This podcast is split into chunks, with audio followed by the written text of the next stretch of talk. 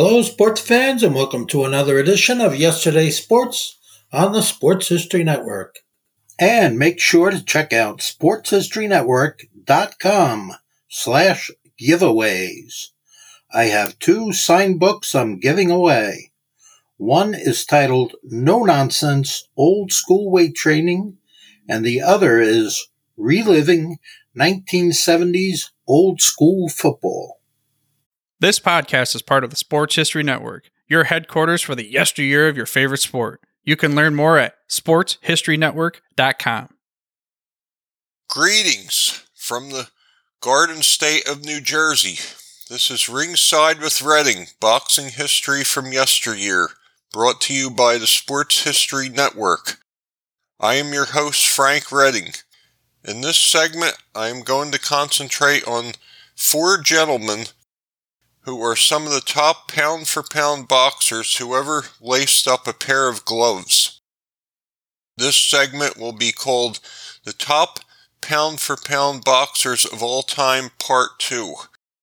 The first man I'm going to focus on is Willie Pep, Will of the Wisp, born on September 19, 1922 in Middletown, Connecticut. Ladies and gentlemen, his record clearly indicates he was not a puncher, but his forte and bread and butter was his slickness, his defense, and his tremendous speed.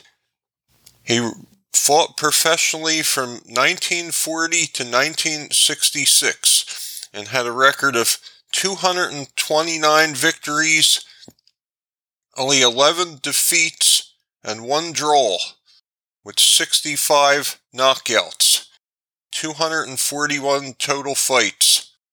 Why, it is even told that he once won a round by not even throwing a punch. Absolutely unbelievable and stupendous. He turned pro at 17 with a record of 54 and 0. He won his first world title, featherweight championship of the world on November 20th, 1942, in New York, New York. A 15 round decision over Chalky Wright. He lost his first fight against Sammy Angott in a non title match, a 10 round decision on March 19, 1943, New York, New York. The war years limited his title defense activity but he kept active fighting regularly for the next several years, three title defenses. On January 8th of 1947, he was severely injured in an airplane crash.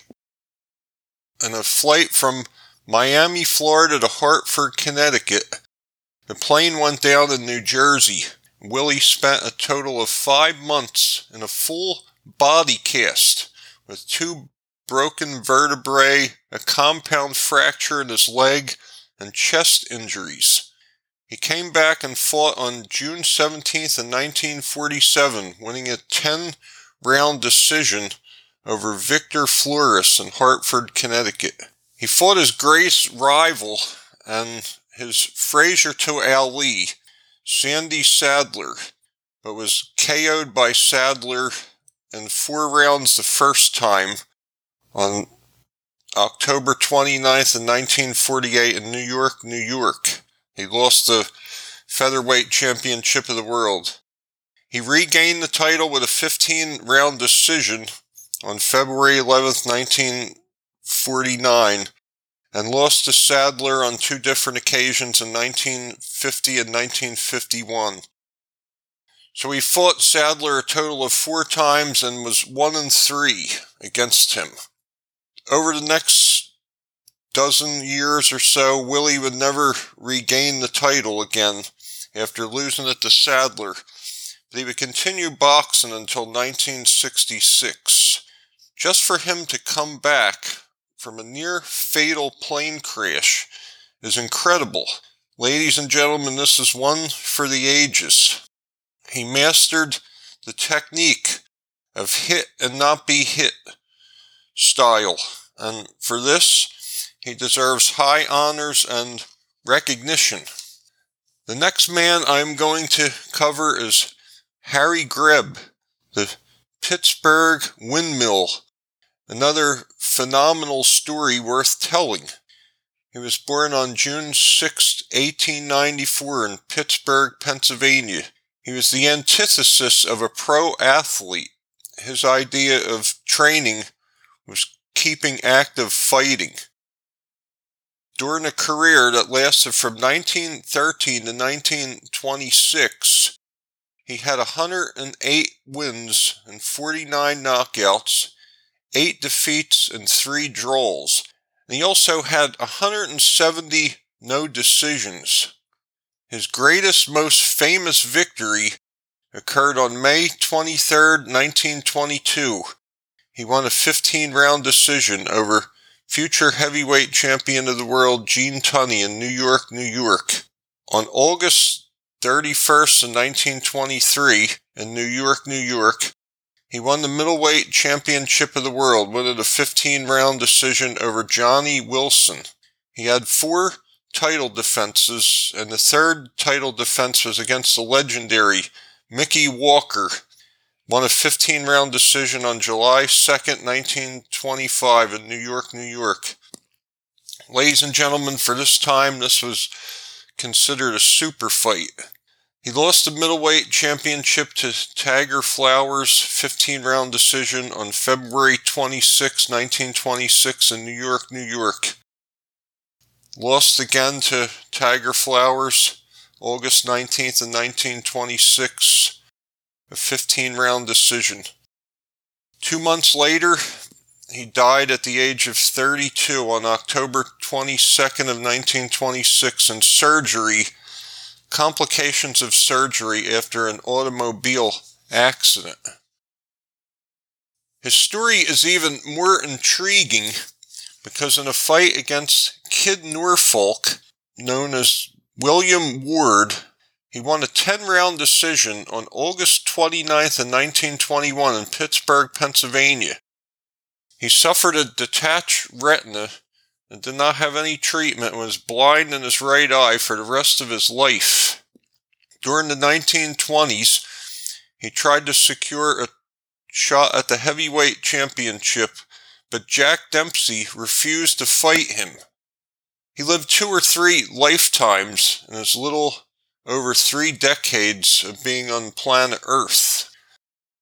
The next man I'm going to talk about is Benny Leonard, born Benny Leiner. That's L E I N E R on April 7th, 1896 in New York, New York. His career lasted from 1911 to 1932. His record was 89 wins with 70 knockouts, 6 losses, and 1 draw and this man had 115 no decisions. Pre Sugar Ray Robinson, he was one of the pound for pound great fighters that ever lived. He won the lightweight championship of the world on May 28th of 1917 in New York, New York over Freddie Welsh, a knockout in the ninth round. He had five title defenses and retired as lightweight champion. He came back in 1931 and 1932, but the magic just wasn't there anymore. He was involved in several controversial fights over his career. He had the legendary Ray Arcel in his corner and headlined the first card at the new Madison Square Garden and one of the first the very first, in fact, championship fight at the new Yankee Stadium. A legend amongst native New Yorkers, he was referred to as the great Benny Leonard. The last man I'm going to cover in this segment, ladies and gentlemen, is Joe Louis Barrow, better known as Joe Louis. He was born on May 13th in 1914 in Lafayette, Alabama, and his career lasted from 1934 to 1951. He scored 66 and 3 with 52 knockouts and 69 fights. He was a 1934 National AAU heavyweight champion. He turned pro on July 4th, 1934 with a knockout of Jack Kracken in the first round in Chicago, Illinois. He had pinpoint accuracy, combination punches, and power in both hands. An absolute dynamo. With a record of 24 and 0, he lost his first fight to Max Schmeling in New York, New York on June 19th in 1936. He was knocked out in 12 rounds. For the time, this was a great upset.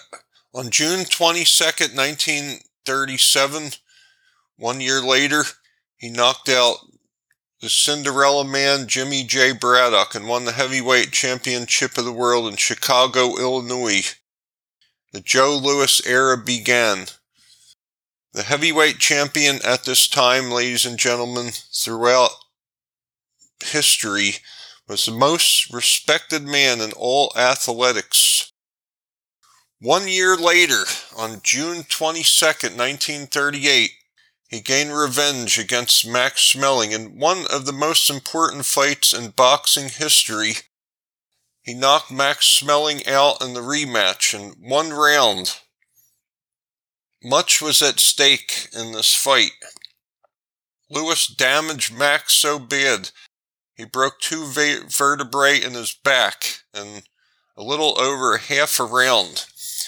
Louis defended the heavyweight championship of the world a total of 25 times with 21 knockouts. There has never been a heavyweight champion so dominant, devastating, or active.